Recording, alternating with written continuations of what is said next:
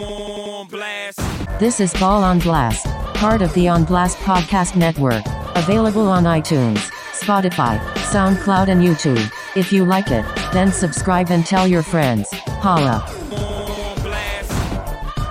Thank you. You're far too kind for tuning in once again to a little something we like to call the Ball on Blast podcast. As always, in case you forgot, because it's been a while, my name is Sheldon Alexander. I'm joined by my dude, Mr. Andrew Webster. I just say it a little louder for the kids at the back because it's been so long. It's been a little while. I came here actually to ask Sheldon for a little bit of money because of all the success that he's had this past NFL season. I don't mean to kick off the show with a plug, but I gotta give you your flowers, man. Like the NFL picks were on fire; they were in fuego. You had me at the edge of my seat this year. I'm putting in money at the beginning of the year just to ride on your picks. I've come to the realization that you guys are way better at this than I am. Every month, like Monday, I'm looking at the results and I'm like, man, these guys are killing it. Well, I mean, there's a lot I could say there. I'll just say to the people following along on this feed, the On Blast podcast feed, you might be familiar with the football picks we've been doing this season. A great run we've had so far, clicking at about 58% for the picks against the spread. It's been an insane ride. The Super Bowl preview will be coming up later this week with my guy, Matt Russell. So yeah, you could tune in. It's been a fun ride. And I hope you have the birds. That's all I'm saying. On Sunday, I hope we'll have the birds. We'll save that for a tease. I'll obviously let you get your Philadelphia propaganda off at the end of this basketball pod, and I will maybe give a sneak peek of what my pick will be as a tease into our football picks pod that will drop later on this week. And for the people, you know, the picks this year, it's been, what are we here? 159 for the regular season. No, I didn't update that yet. So I don't even want to give out a false number here. No. But just I will know that it's good. It's really, really good. Like games above 500. We're doing work here. Actually, I can't update that because what was last week? Last week we went 1-1, right? We had or the last game it would have been the Chiefs, and of course I had my Niners against your Eagles. I'm not mad at that. Succumb with emotion. I understand. People think that they have a chance. You come into these games against the Eagles, you think you have a chance. You read the articles, you listen to the talking heads, and then they run it down your throat. We'll get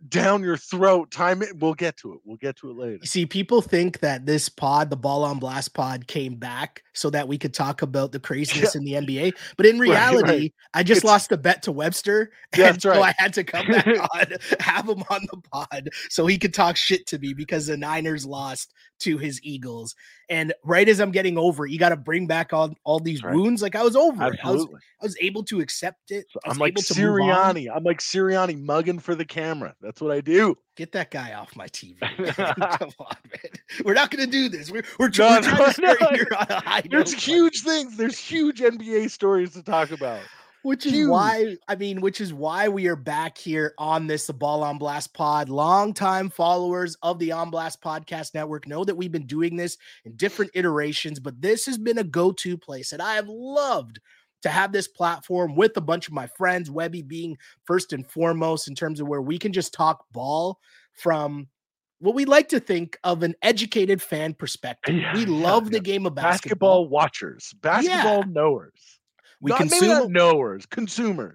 We consume a lot of basketball. We love the game of basketball. We are fans of basketball. We appreciate the culture, but you're also talking about 20 years deep in terms of industry experience working in and around the game of basketball, as well as you remember the sweet sounds of Mr. Andrew Webster's voice as one of the guys, that used to give us the highlight goodness.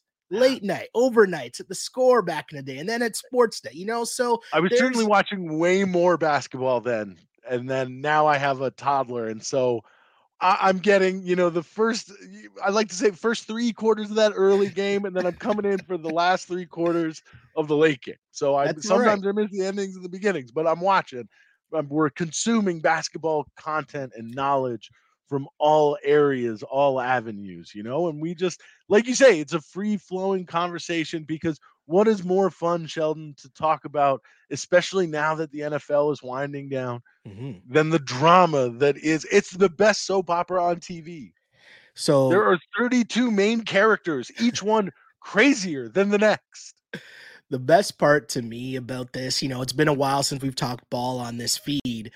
And we've seen all the messages, people begging me, like, where's the Raptors talk? What, are you not allowed to talk Raptors anymore? What's this challenge stuff?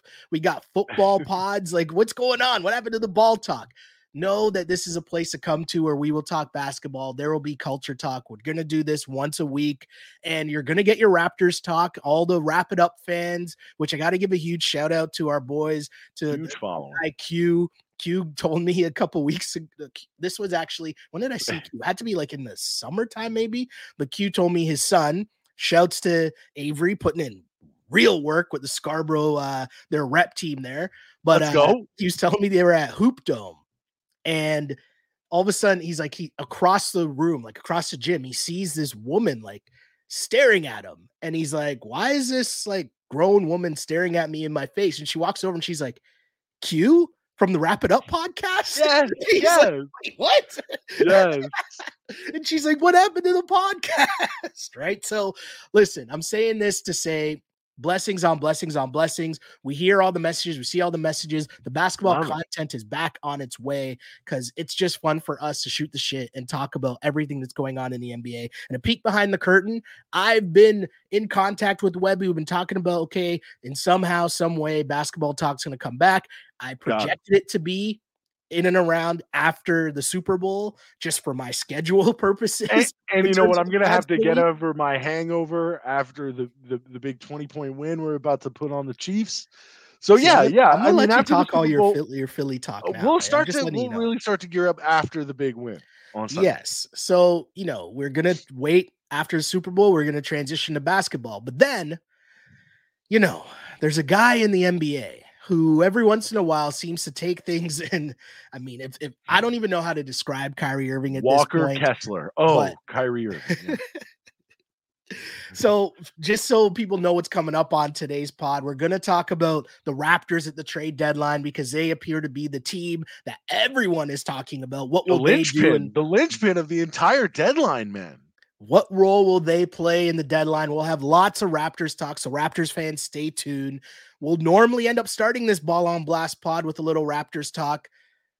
But when your man's Kyrie decides that just on, you know, the middle of a run where their team's actually playing well. He's putting up huge numbers night in, night out. He's consistently playing well. The Nets are locked into a playoff spot right now. Like real danger of, you know, other than catastrophe, than going down to the play-in rounds, but like playing great. Kevin Durant is hurt, but you know, like he's Kevin Durant. He's going to be playing at a top level soon enough. Yeah. Things are looking good in Brooklyn. And then your man Kyrie decides that he wants to demand a trade. So if we piece together a bunch of connect the dots of the storylines of how these things end up in Shams and Woj and their continued fight of running, you know, NBA media. It turns out that the Nets and Kyrie were trying to negotiate a contract extension. Kyrie was not happy with the fact, reportedly, Kyrie was not happy with the fact that the Nets had certain stipulations within said contract extension. And for that reason, he then demands a trade out. The Nets, apparently, I don't know how anyone could blame them, is probably tired of this whole Kyrie Irving saga. And they ship him to the Dallas Mavericks they ship Kyrie Irving and one of the Morris twins. If you follow us, you know that I don't know which is which. One of the Morris twins to the Dallas Mavs for Dorian Finney-Smith, Spencer Dinwiddie, an unprotected 2029 first-round pick, second-round pick, and 2 second-round picks. So my first question to you, just in general, Kyrie Irving to the Mavs, what say you, Mr. Andrew Webster? I don't know how any NBA team can give up even Spencer Dinwiddie and Dorian Finney-Smith, like, not great players, but serviceable NBA stars. I don't know how you can give any of that up for Kyrie Irving. Yeah. I mean, you're not going to fix her, you know? You're not going to turn the hoe to a housewife. We know who Kyrie Irving is, okay? We know what he does to teams. Yes, he's extremely talented. Yeah, he's awesome to watch. Yeah, he's won a championship. Yeah, he can put up numbers.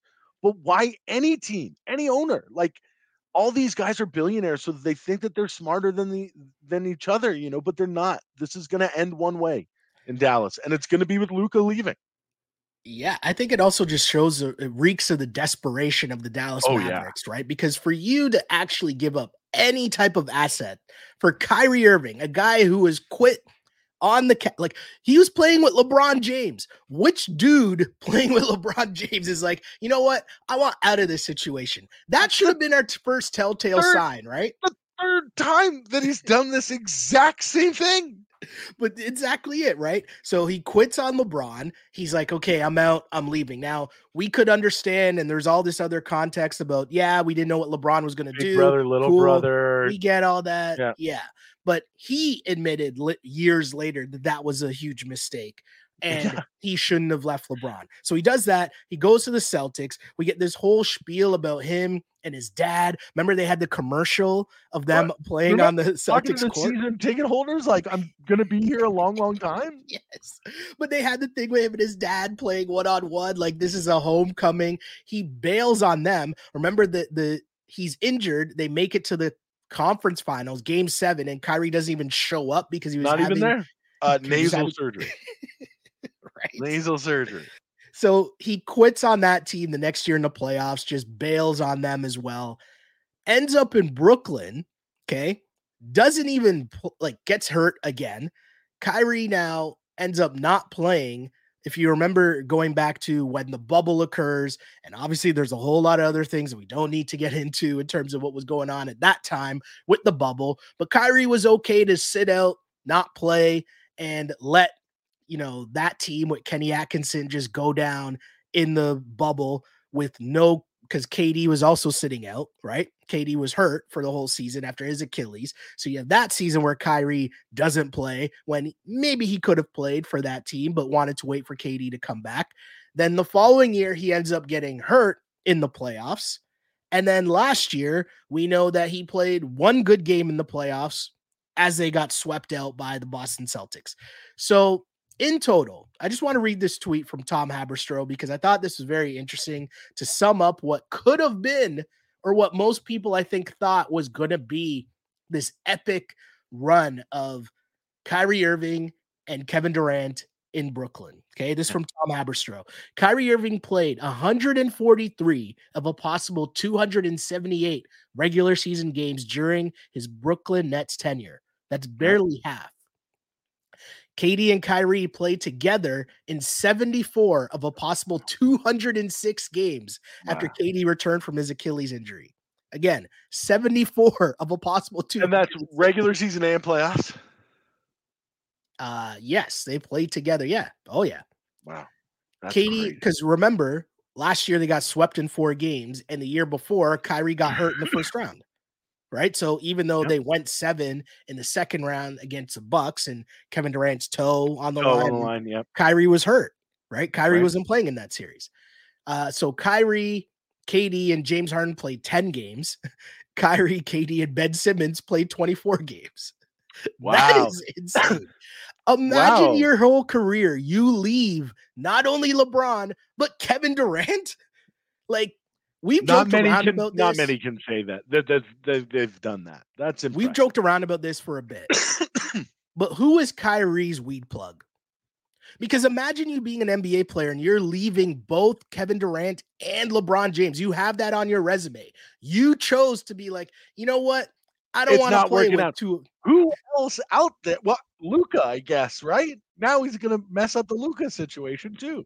And then he'll have 3. Then he'll have 3 the best players going right now, LeBron, Durant, and Luka. He's going. Maybe Kyrie's just an NBA fan. He wants. Is there a way this works for the Mavs? is there a way that it works? No, because I'd love to say that, it could work if Kyrie sticks to his business, puts his head down, goes out night in, night out. He knows how to play. Obviously, he wants to play with a player like Luka Doncic. He's played with ball-dominant guys before, two of the most ball-dominant stars that we've had in the league. Yeah. Two of the biggest offensive forces. Now he's playing with another one. Yes, his skills should be able to fit in very well with what Luka and the Mavs are trying to do. Will it? No, it won't. It won't, because he's going to mess it up. He's going to say something. He's going to get pissed. Like you say, I don't see how him being in Dallas is going to work out. I don't. The part I don't get about this, the way that this whole thing played out, right? It's just constantly one thing after the next. And we don't need to get into like the nature of whether it was the anti-Semitic posts. We don't need to get into the COVID stuff. If it was just the anti-Semitic stuff, if it was just the COVID stuff, if it was just the vaccine, we could maybe, but it's not. It's going back to the flat earth stuff. It's going back to so I know that he broke his toe. Was it his toe or his foot in college? It was his toe. I'm pretty sure it was his toe, yeah. But even going back then, did we miss signs of what's going on now with this kind of like weird far out behavior? Because like, I've always said this though, right? I feel like there's a lot of guys, and remember when Jimmy Butler first left your Sixers and he did an interview with Vinny Goodwill. And Vinny Goodwill was asking him about, like, because remember there was a whole drama about Ben Simmons. He was like, well, there's some people there that want to win, some people there that don't.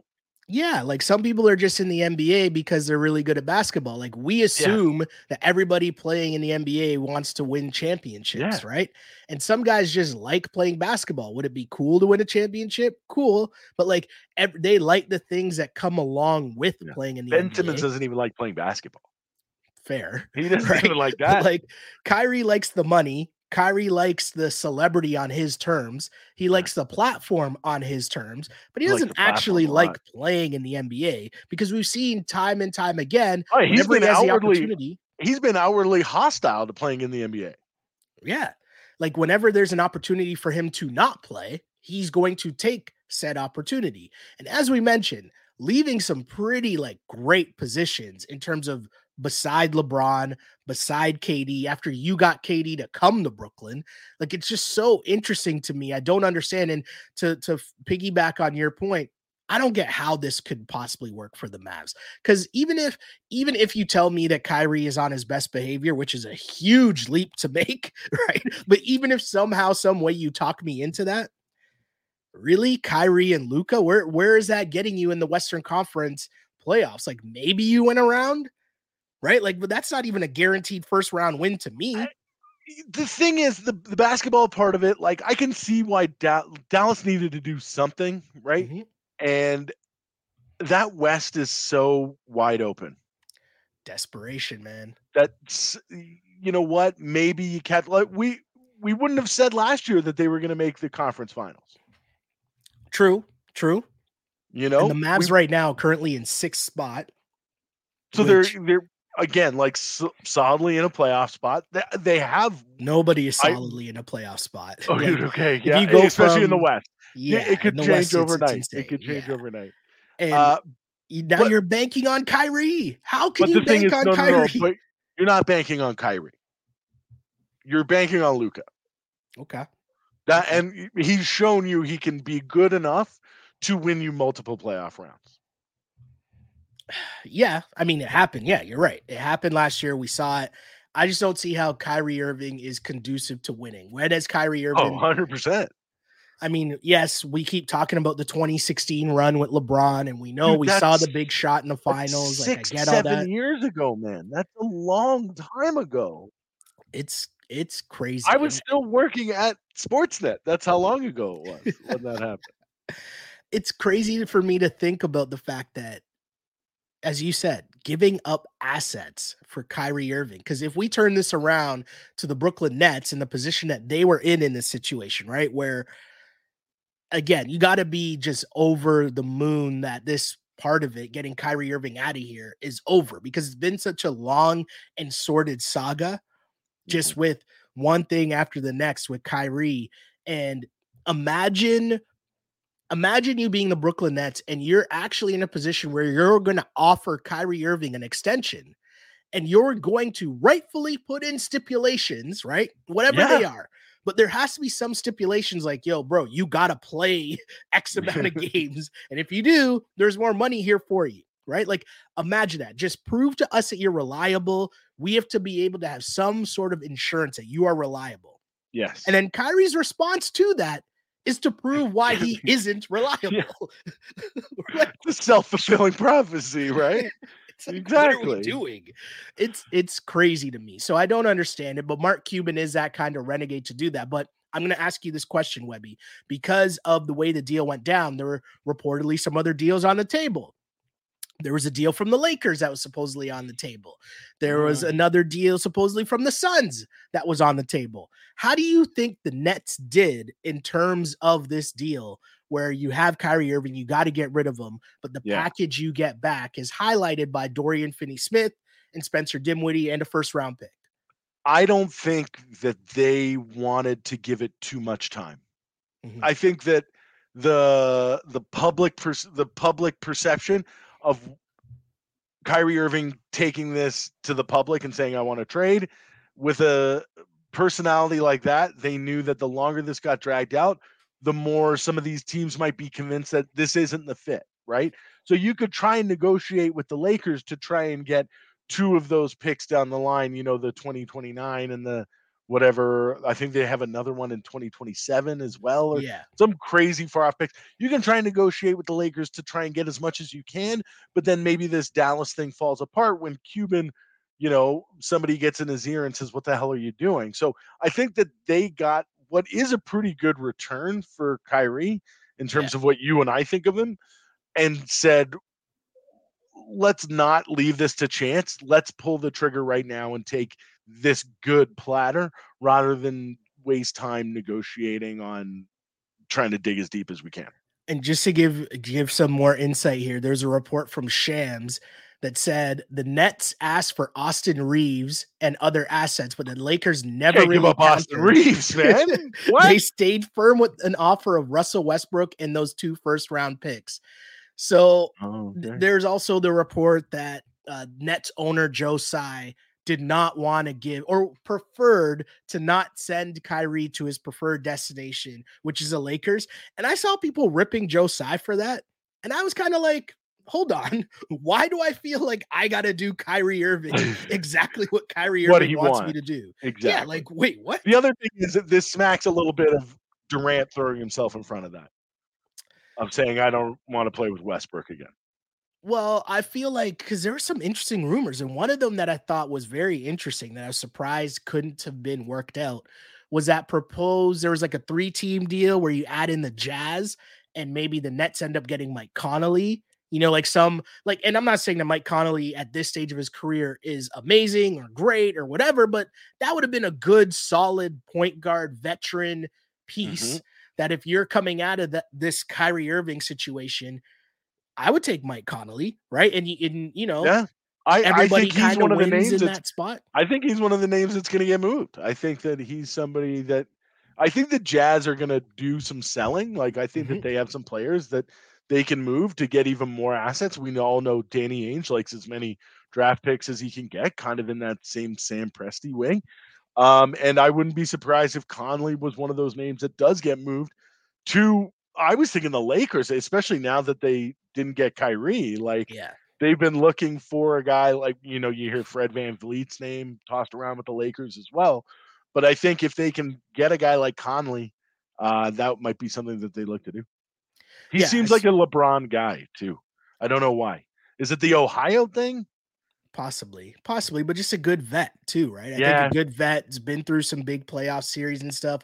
Big thing, of course, staying healthy, but that's basically the whole Lakers MO at this point. Right. When you're talking about AD being involved as well. But if I'm the Nets, I think the Nets came away pretty well. I mean, and this might sound terrible. For what they were staring down the barrel of the gun at, this is a great haul. For a guy who on Thursday said, I want to be out of here. And Spencer Dinwiddie, and I'm going to say this, and this might sound crazy on the surface, but follow me here. I like it. I would rather have Spencer Dinwiddie and Dorian Finney-Smith on my team, knowing that their percentage of playing the full season, barring injury, is like 95% to 99%. They're professional NBA players. They play the games. Whereas Kyrie is showing us, right? Kyrie is showing us there's a 50% chance he might play all the games. I might, I might not.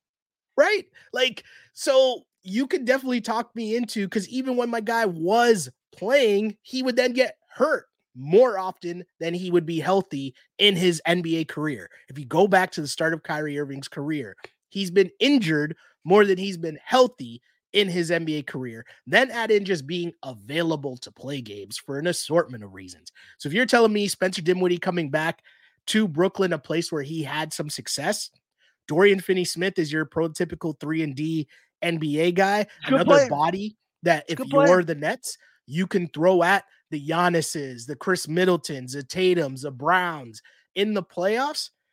I mean, and I'm getting a first-round pick for Kyrie, who, again, probably wasn't going to play the rest of his season or was going to find some other way to not play. Well, especially too, after they said these stipulations or we're not going to sign you to an extension.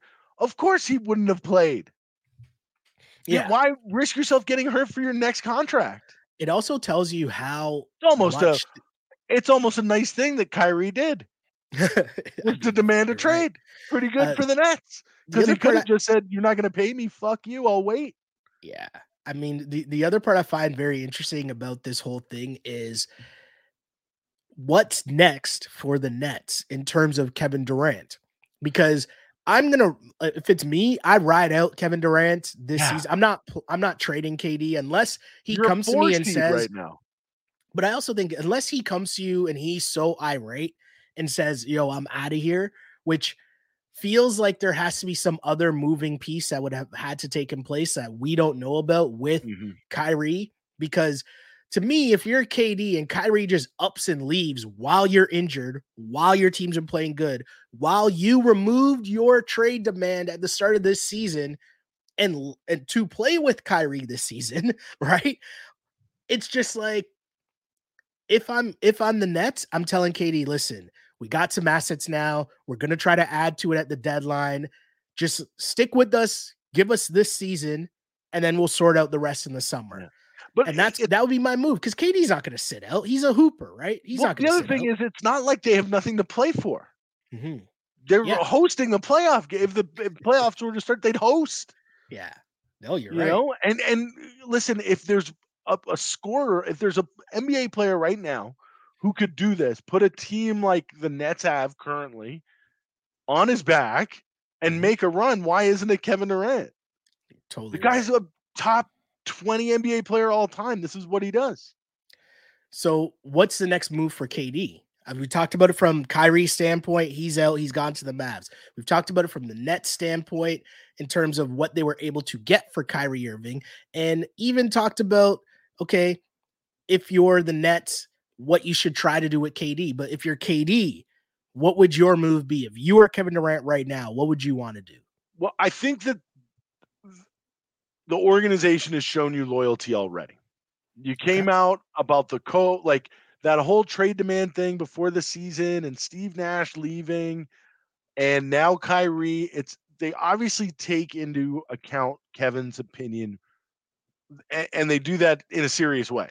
Mm-hmm. So if I were him, I don't know where else you'd go where you're going to have that much organizational input, right? If you go back to the Warriors, it's the same problem. It's Steph's team. If you go to Phoenix, it's like the got a brand new owner. But with the Nets, it seems like it's Kevin's team. It's Durant's team. So I think if I were him, I would see where this season takes you, play as hard as you can. And you're Kevin Durant. You're going to invite other players to come play with you. People are going to want to play with Durant. You may not be able to do that right now. You might be able to do that right now and try and swing some of these names that are around to build your roster. Why not be more aggressive if you're the Nets and Kevin Durant? I read these things like, oh, where's Kevin Durant going to go? Why would he go anywhere? Yeah. If you tell me the Nets have some assets, the Nets have some picks, they'll have some cap space. Spot. Why not try to figure out a way that you can build around KD and figure out how to bring in some other stars? Like, imagine if somehow they're and I mean, this might be a nice segue into talking about the Raptors here, but imagine if you were able to pull off and get Fred VanVleet right now, right? Give up a couple assets to get you a starting point guard that could really, really help your team and be like, you know, he's a good locker room guy. You know, he's a gamer. You know, he's playoff ready and all that fun stuff. But in terms of a point guard to what Ben Simmons is not, but even Kyrie was not, right? Just a point guard being able to like move the ball around and set your team up and all that. Get Durant in the right spots where he likes it. It's so interesting to me. And as we kind of switch gears here to the Raptors and their trade deadline preview, I mean, there's an interesting tie-in here because obviously if we remember this past summer, which I really wish we had the pod up and running then when this whole Scotty Barnes is untouchable in any Kevin Durant. Can't trade Scotty. Listen, I know that Kevin Durant's out there, but you'd be a fool to trade Scotty Barnes for him. Like what? I just remember it was Toronto Men's was out there, bro. Like, you can't trade Scotty. It's like, are you kidding? It was so interesting to me. It was a great time in Raptors Twitter when people were fighting for why you can't trade. I think in the summertime I put out there, would you trade Scotty Barnes, Gary Trent Jr., and OG? And whatever picks, right? Like, who knows, whatever picks. However many picks would be. For Kevin Durant. So people are like, nah, that's too much. And I'm like, what are you guys, like, what are we on right now? I really don't understand. But anyways, this brings us back to the Raptors trade deadline preview and months later, where I'm not saying that same fake trade is on the table. But what I am saying is, I'm pretty sure people's perception of what they would give up for Kevin Durant is probably a little different now. So I'm going to ask you look at the Raptors team, and right now they're in the headlines. You got Fred VanVleet's name in the headlines. You got OG Anunoby's name in the headlines. Gary Trent Jr., a little bit of Pascal Siakam, a little bit of Nick Nurse. But what do you make of this Raptors situation right now? I think that Scotty Barnes went from untouchable in one way before the summer to now pretty much untouchable in another way. Like, he's one of few names that you don't hear with this Raptors team being moved. And honestly, this is it would be the smartest thing for the Raptors. And listen, Masai's a great negotiator, and I'm sure he will get the most back for these players, but it's going to be maybe a tough pill to swallow to see, you know, two, if not three of those names that you mentioned walk out the door. So I feel like this should be an important time for me to update this here. This from Woj, okay? As we're recording this pod. Did this just happen? Is this something? So this is from like 18 minutes ago, okay? Okay. It says, ESPN sources, Nets and Mavs trade still hasn't been made official with league office because the Nets are evaluating opportunities to expand deal with the third team. Teams are expected to make a two-way deal official in the next couple of hours, unless the Nets find something bigger to fold into. Many conversations in the league are going through one team today, the Toronto Raptors. Whoa, Kyrie to the Raps? No, whoa. I don't think Masai's on that wave at all. No, let's hope not. Unless there's someone, because there could be a thing where you take on Kyrie and you buy him out and let him just go wherever he wants. But right. I mean, I don't know if that's a thing that's possible. But added on to that, the Mavs understand Brooklyn exploring ways for the Nets to expand the deal, but Dallas needs a deal done today. Plan is for Kyrie Irving to join the team in LA for practice tomorrow and play Wednesday versus the Clippers. So they're putting a deadline on it. Yeah, this is, I mean, this leads us perfectly into talking about the Toronto Raptors, because what would you make of this Raptors team right now? You just talked to me about Scotty Barnes, and I think that is a great point about all these other names are being thrown out there. And if you're having a rebuild, obviously Scotty Barnes, the reigning rookie of the year, is a guy that you would want to rebuild around. Yeah, totally get that. Totally understand that. I got to say, and I've been on this train for the last couple weeks when the Fred VanVleet slander was at its highest point. I really hope that Fred VanVleet doesn't get traded, but I understand why it could happen. But the disrespect of Fred VanVleet on the way out, I was not here for any of that. People were talking so greasy about Fred VanVleet because like he wasn't shooting well for like 2 months of the season or whatever it was, when like not everything is about a statistic. This is why I miss this pod so much of being able to talk about basketball, because I feel like we forget sometimes that not like statistics tell you a little bit, but you got to remember there's a whole other side to the game that a shooting stat is not telling you about. And right, that part was so tough for me to hear, just a slander being thrown at Fred VanVleet when the Raptors were running a new offense. You're trying to incorporate all these guys. Like, I don't know, man. I found that part tough.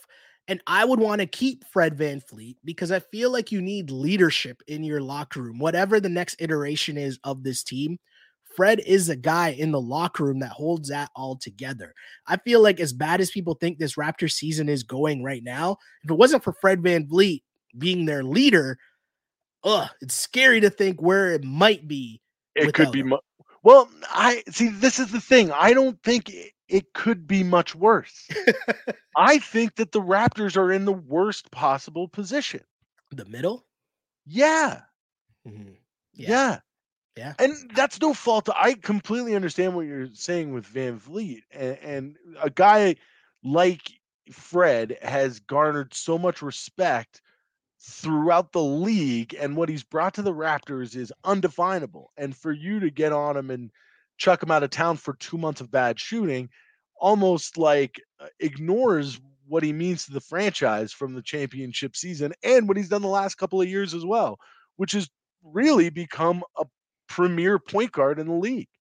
Like, Fred is awesome, and that's why he's garnering so much attention. So I do agree with you, but on the other hand, this needs to get worse for the Raptors. You just don't want to be where Toronto is right now. Yeah, and you're right. They're in the middle, and it's a worse place you want to be in the NBA. And as Masai Ujiri has said a bunch of times, play in for what?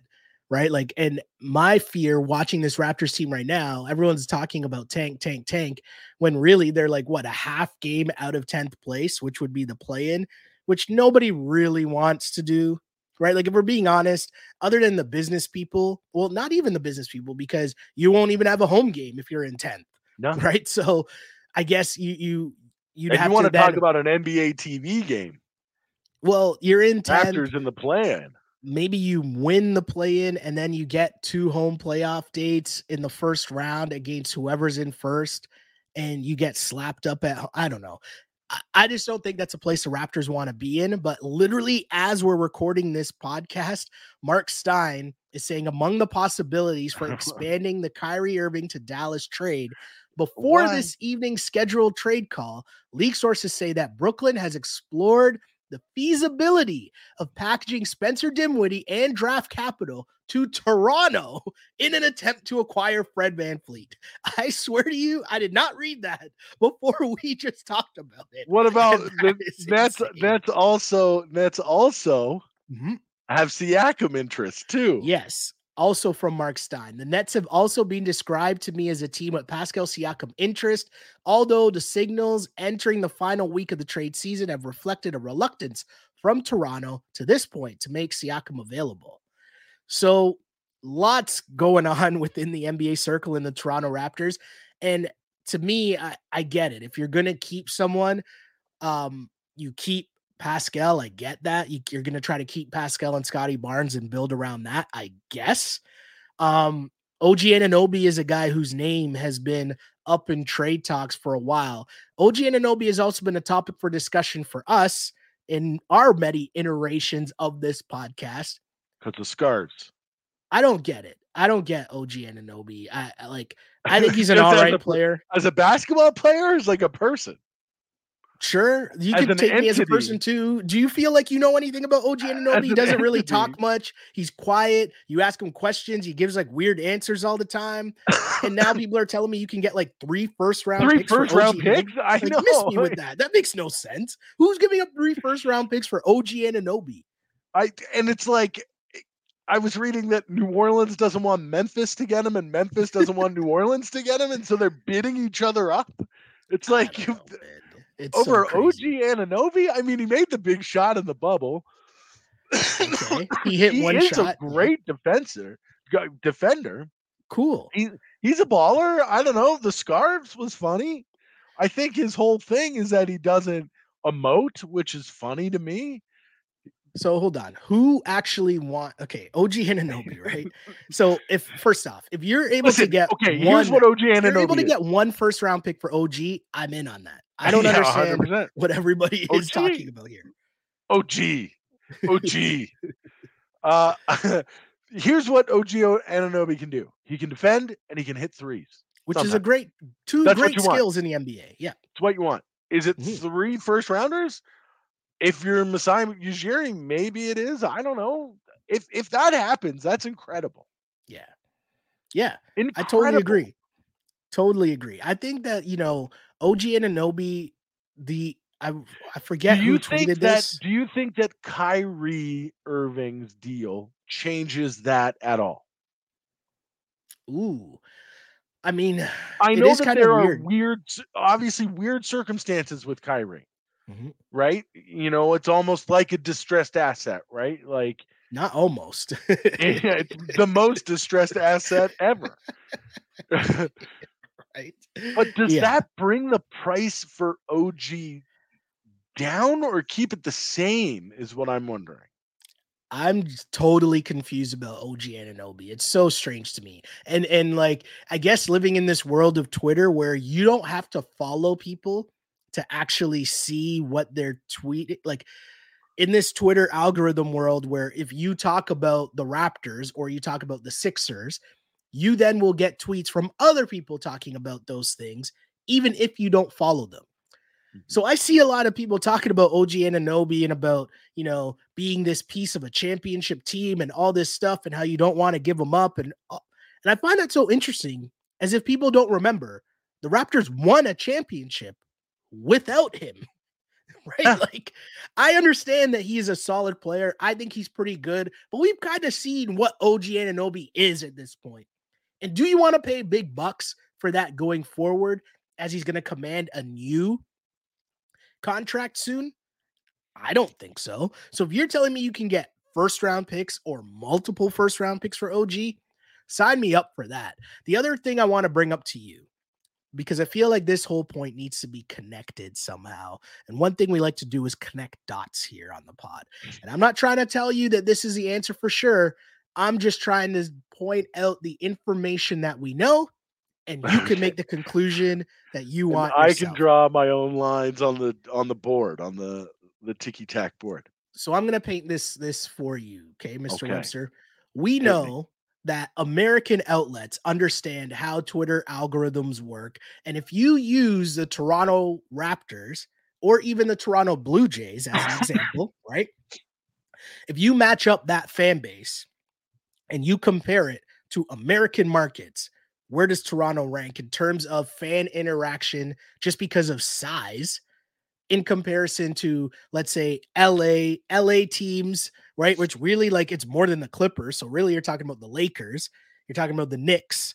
It's going to be more than Brooklyn, because nobody really cares about the Brooklyn Nets, right? You care about KD. Right. It's not like there's Brooklyn Nets fans. But if I'm a writer for the NBA, I know that when I put out Raptors news, right, my shit gets a lot of traction, right? That is a fact. That's not like some hyperbole. That's not anything. Right. You think about it from a market size, Raptors fans and engagement on Twitter is going to be more than maybe four, maybe five other fan bases in the entire league. I would say top 5. Yeah. Okay. I'll leave that one there with you. Okay. That's okay. One. Two, who are the names that you see out there the most in terms of, I mean, even if I say the Raptors, but also the NBA, we're going to say Fred VanVleet, OG Anunoby, yeah, Gary Trent Jr. We also then started to get a sprinkle of Nick Nurse's name out there. Like, I'm going to ask you, the deadline? I'm just saying, no. Just Nick Nurse talked. If you did, Shams put out an article last week talking about, in case you didn't realize, Nick Nurse's contract, and he makes $8 million a year. And magically we're finding out all this information about Nick Nurse. Why is this all of a sudden in the headlines? I don't really understand. Wait, what's a connection here? Well, there's a connection that these guys are all in the Raptors organization, but is there any other ties here? Wait, hold on.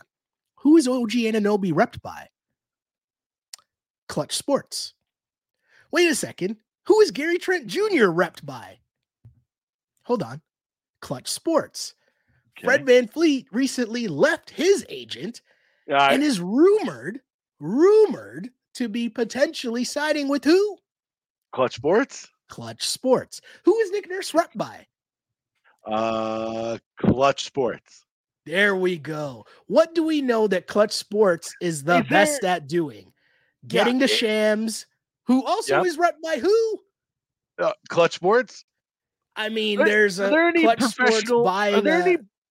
any professional basketball teams that have, let's say, very, very close ties with the folks at Clutch Sports? Is there one team or maybe one entity in the NBA that you know of that's very, very connected to Clutch Sports? Is there a name or the Lakers? We always hear a bunch of Lakers information somehow. Is there somebody in particular on the Lakers who's really connected to Clutch Sports?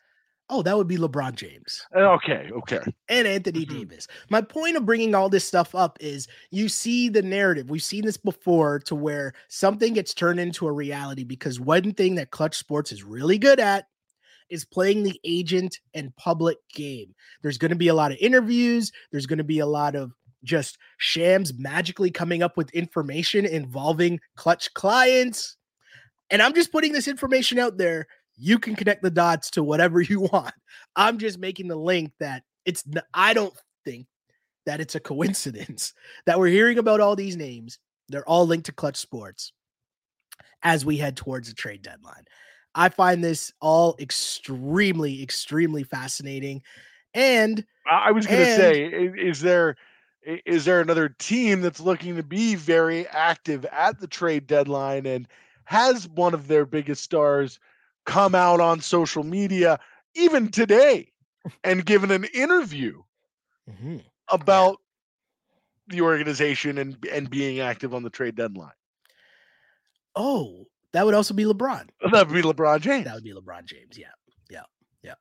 So I'm just saying to keep all of that in mind as between now and the Thursday trade deadline, you're going to keep hearing more info about the Toronto Raptors, these key players on the Toronto Raptors, because where are Woj and Shams getting their information from? Clutch Sports. When Russell Westbrook suits up for the Toronto Raptors. Wow. Do you buy a jersey? Do you buy a game worn, or are you more of a like kind of a Modell's? Just kind of. I can't lie to you. If Russ did get traded to the Raptors, I might have to do it for the culture, man. I might have to get a Russ jersey for the culture, because everyone's going to be mad at Russ, but I'll be here to support Russ. The lone voice. What kind of person would I be if I jumped off the Russ bandwagon? I can't do that. Especially when it comes to town. When it pulls up at Union Station. Can't do it. But I do want to say this as we kind of transition into our Ask on Blast segment, where we talk about things kind of not really tangentially related. It's more about the culture, we'll say. We mentioned Clutch Sports, and the head of Clutch Sports happens to be a man named Rich Paul. And just, can we give it up? I know a lot of people had good nights last night at the Grammy. Yes. I think. Hold on. For those who might not be aware, though, who is the head of Clutch Sports? It's just Rich Paul. And why are you talking about the Grammys and Rich Paul? What am I missing here? Explain it to the people that might not be familiar. Because Rich Paul,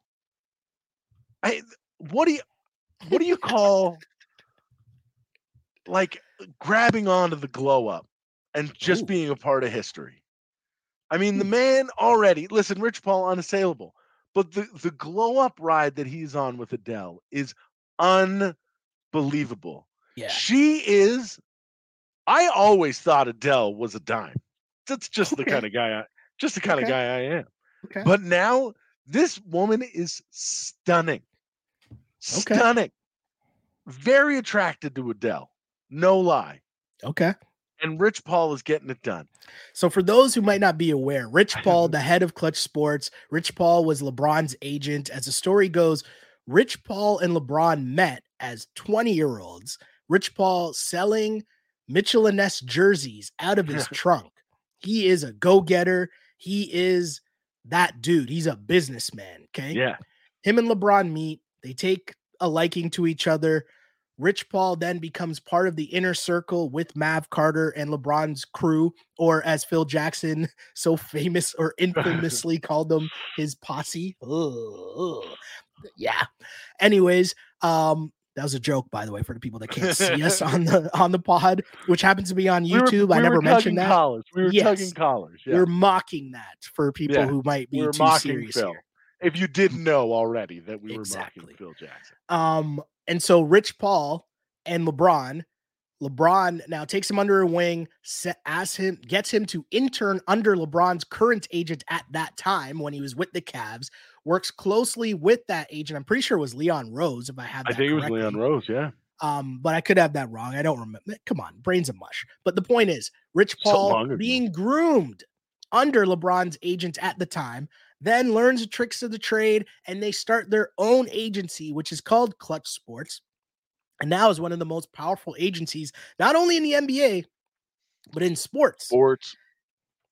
So Clutch Sports now, as you mentioned, Rich Paul, the head guy, LeBron's agent, is now dating Adele.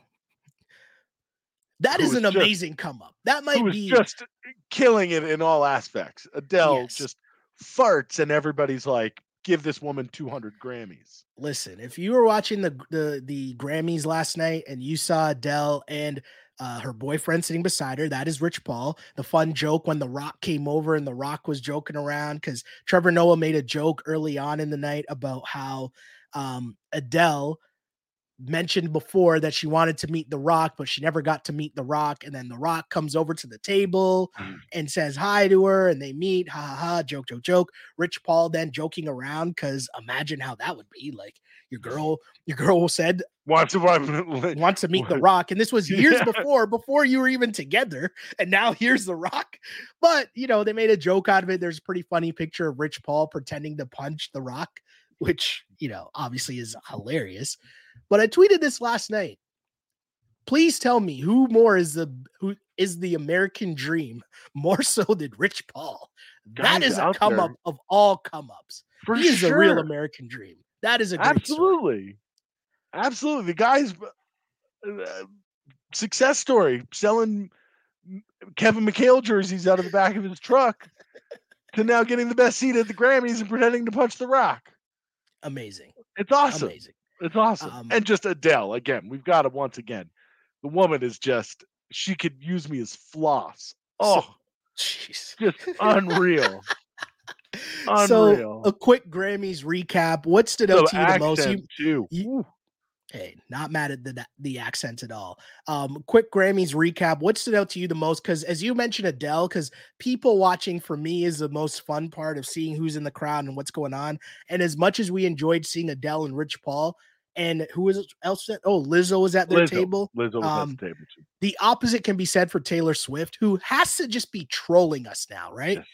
Like that can't be her real moves.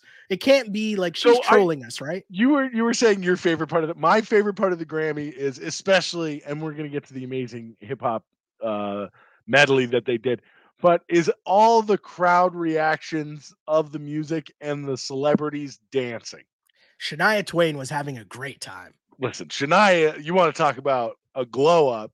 Let's talk about Shania. She is Canadian songbird, looking great out here. Yes. She's got to be in her 50s, man. She is just holy. Listen.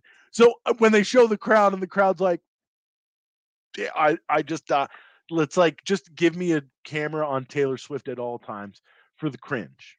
Yeah. It is hilarious because it's embarrassing. So last night, I didn't even know the Grammys were happening. I didn't even know it was on. How did you stumble upon it? I put my daughter down to bed. I got my wife is a teacher. I got her all situated with, you know, her shows. And then I went to go just watch some TV. I fired up. There wasn't, I mean, all the sports had kind of ended now on, it's depressing, right? The final Sunday before the Super Bowl.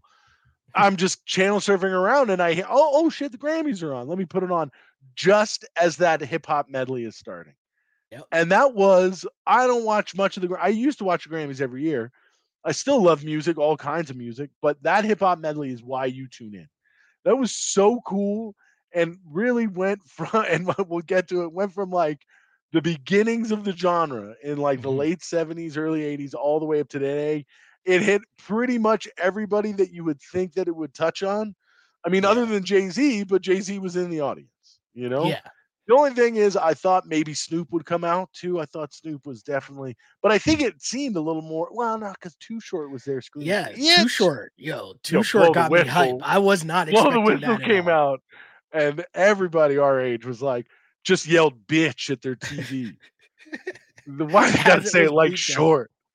As it was bleeped out. Yeah, so exactly. Amazing. The other great bleeping was I know you love this track as well, but that Lock song that they played. Oh, we go make it. We go and make it. I'm like, who are they? Because I couldn't really see when they're bleeping out the entire first line of the song. Oh, yeah, I know why now. That's my favorite shit. But then we got to the new, like we get to the Queen Latifah, and it's great, and rapper Busta Rhymes is doing his crazy fast rapping thing, which I tweeted was awesome to see live because you hear it on record. And how does he do that? But they get to the new guys. I don't know. Was that Lil Baby? I'm going to be honest. So yes, again, it was a 50-year anniversary of hip hop performance. And they had, you know, to mention just a few, and I give them credit for, I think it was LL in his intro saying, listen, if we forgot anybody, like we're not trying to get every single big person out there. So don't knock us if there's someone missing or whatever.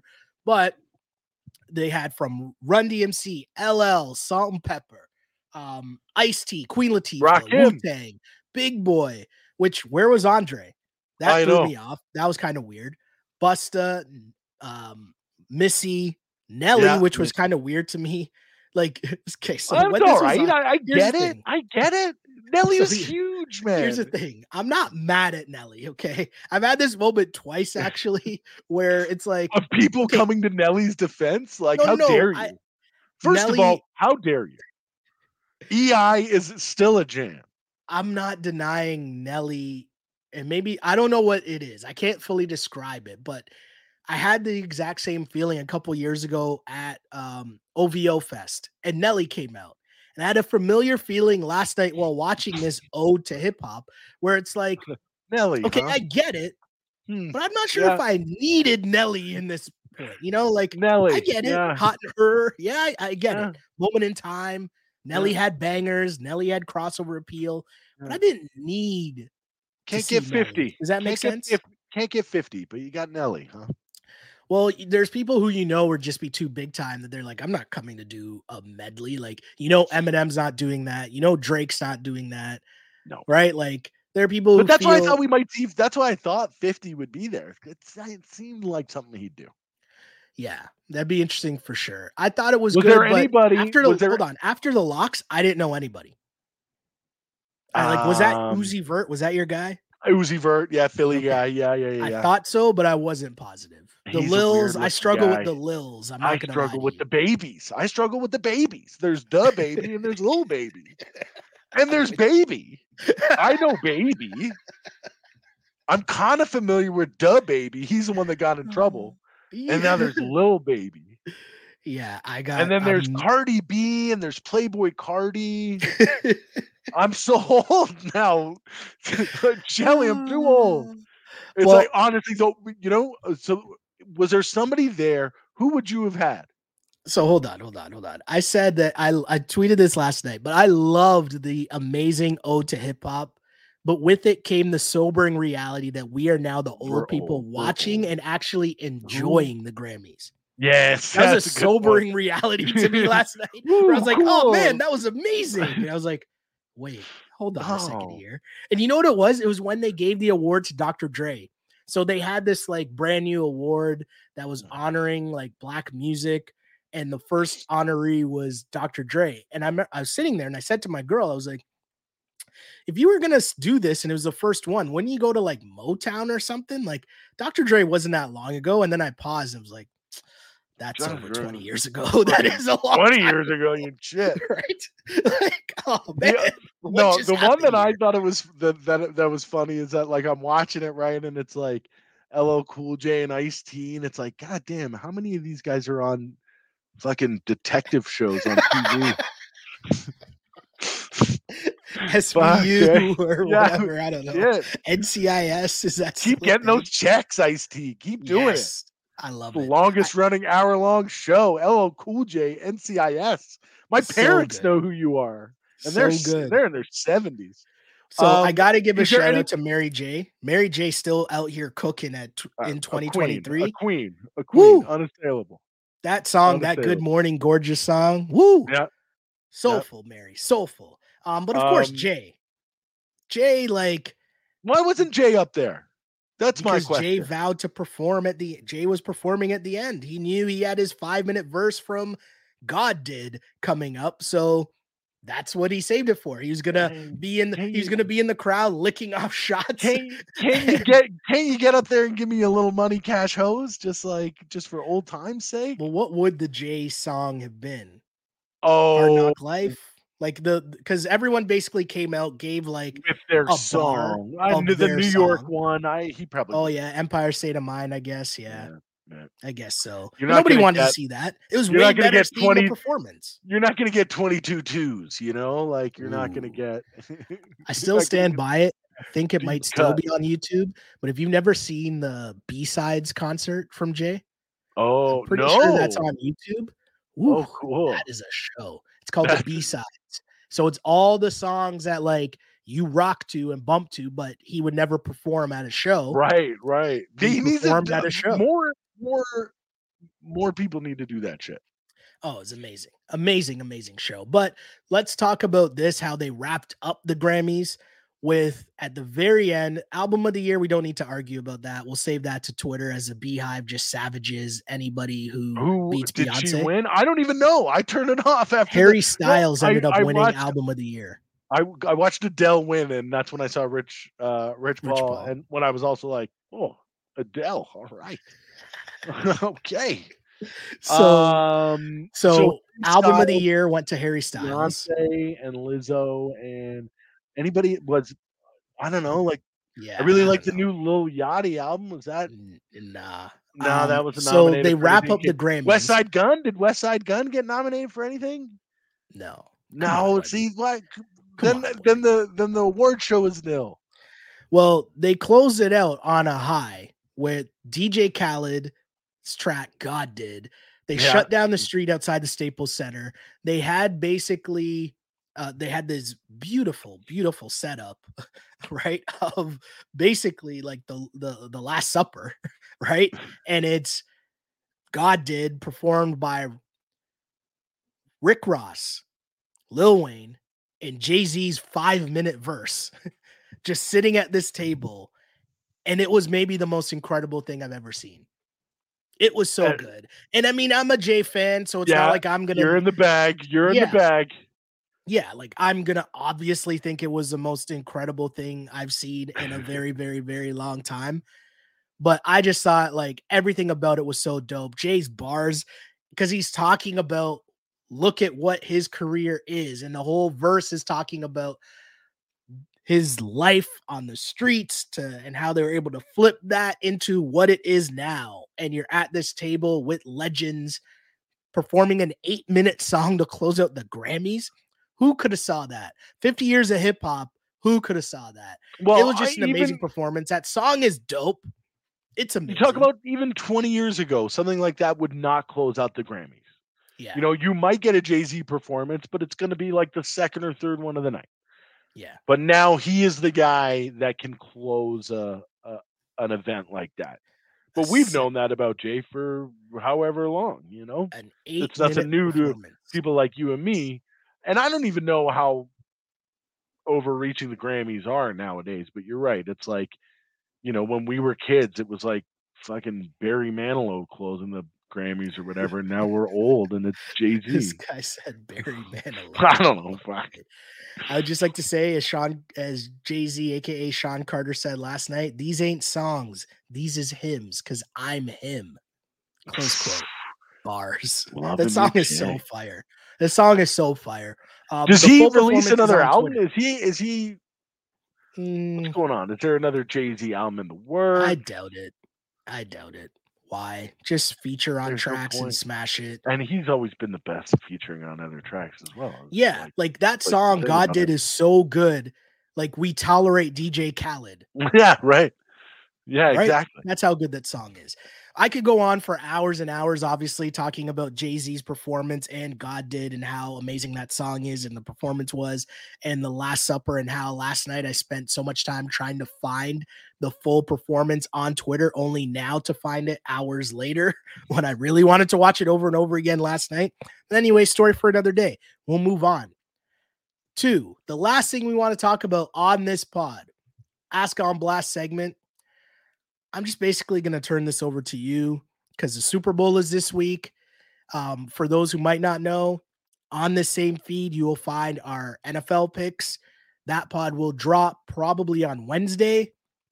So stay tuned for my full, Super Bowl breakdown with our guy, Matt Russell, and all that. But in terms of our Ball on Blast pod, Mr. Andrew Webster, noted Philly dude. I'm just going to let you go, man. There's only one quarterback out there. Only one quarterback that's going to be playing on mm-hmm. Sunday mm-hmm. that can squat 600 goddamn pounds. They talk about Joe Burrow being Joe Cool. Get that shit out of here. Jalen Hurts is the coolest athlete on planet Earth. This man is cool, calm, collected. He's the strongest motherfucker on the gridiron. And you're going to tell me that I should be afraid of the Chiefs? Bart Scott said they can't stop a nosebleed. The Chiefs can't stop our offensive line. The Chiefs can't stop Jalen Hurts. San Francisco 49ers, the best defense in the country, didn't do shit. They got 38 points put up on them. You got a last name of a Bosa. You got abused by Philadelphia. Brother got abused by the fans. Other brother got abused by the team. We're coming for the mom, the dad, the sister next. You're a Bosa. Get the fuck out of here, bro. This is the Philadelphia Eagles winning a Super Bowl for the second time in 5 years. Carson Wentz, get him out. Nick Foles. Big Dick Nick, thanks, man. Dougie P, what a legend. The Philly special. Hey, Doug P, all the best in Jacksonville. You know I love Trevor Lawrence. Guy's got the flow that I wish I had. Dougie P's going to do great. But Howie, he did it again. He reloaded. He didn't rebuild. He reloaded. Came back with an even better team. Who's going to trade A.J. Brown? You have A.J. Brown on your team. You're going to trade him? Great. We'll take him. We'll pay him $100 million. We got the best pass rusher in the game, Hassan Reddick. Where's he from, Shelly? Where's Hassan Reddick from? Where's he from? I don't know. From North Philadelphia. Sure. He's from North Philadelphia. Don't involve me. Guy. Don't involve me in your Philly. Listen, I'm still a Niners fan, okay? Don't involve me in your nightmares.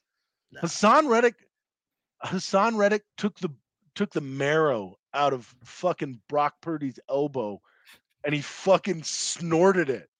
All right. Listen. Okay, I let you go. I let you have your Philly say and all that. I'm not even going to get into that Niners game and what would have happened. 38-14 Eagles. 38-14 Eagles. Even if we just had Jimmy Garoppolo over at halftime. Even if that game was Jimmy Garoppolo, that game goes different. But that's a story for another day. Is Jimmy Garoppolo going to stop us from scoring 38 points? Is that... He might stop our defense from being on the field for the entire game because you could only run the ball because you didn't have a healthy quarterback. What are we talking about right now? Would he stop the offensive line? I'm not falling for this. You're suckering me into this right now. Would Jimmy Garoppolo tackle Kenneth Gainwell? Because I didn't see anybody else on your team tackling Kenneth Gainwell. So the spread right now is Philadelphia favored by 1.5 in the Super Bowl. We already know who your pick is. For my pick, I'm going to leave this as a bit of a tease for our NFL pod that will drop later on this week. That's good broadcasting. I'll leave that for a tease, but I feel like if you follow me on Twitter, or I feel like if you've listened to me talk about your Philadelphia Eagles, you kind of know which way I'm leaning here. You are. Listen, take the emotion out of it. It's not about – hold on. I know you felt the pain. The salt was – I was getting dehydrated reading your tweets. They were so salty. Oh. My blood pressure started to go up. That's how salty your tweets were. Why is it got to be salty? Why can't it just be factual information? So mad. You had major flags that extended like however many drives. I'm not getting sucked into. I'm not. Why am I getting sucked into this? I'm not doing this. No, I'm not. I saw yellow flags of your sorry ass defense committing penalties on every play. I'm not getting sucked into this. You're trying to suck me into this right now, and I'm not doing it. Red flags. Like the bonehead challenges that Andy Reid is fixing. I was texting with a mutual friend of ours who's a big Chiefs fan. Yep. And I said, that red challenge flag is going to be coming out in that first half on a very, very dubious spot that he's going to lose on. And boom, there go one of your timeouts. Just get ready for that. It's going to happen. Listen, man. Andy Reid was our coach for a long time. I know how it goes. Listen, man. But now we got Sirianni. I think it's gonna be... What up, Sirianni? What up? Okay, you look like you're doing your Sirianni impression right now Sirianni. With the headset on. Like, get that guy off my screen first off. I'll say this much. Okay, Super Bowls should be a great game. I will say that I was stunned by the line because I don't understand giving me the Chiefs at plus money to win the Super Bowl with Patty Mahomes. 1.5. Let's go. Plus money on the money line for the Chiefs. Let's go. We're going to beat them by 2 scores. It's going to be ugly. Listen to this guy. Have you seen the Chiefs play defense? Especially against running quarterbacks. Okay, we get it. Webster is definitely on the Philadelphia Eagles. We will be back to discuss this and probably more. Eagles wins or losses next week at some point. We'll talk about whatever happened on the trade deadline and all that other fun stuff as well.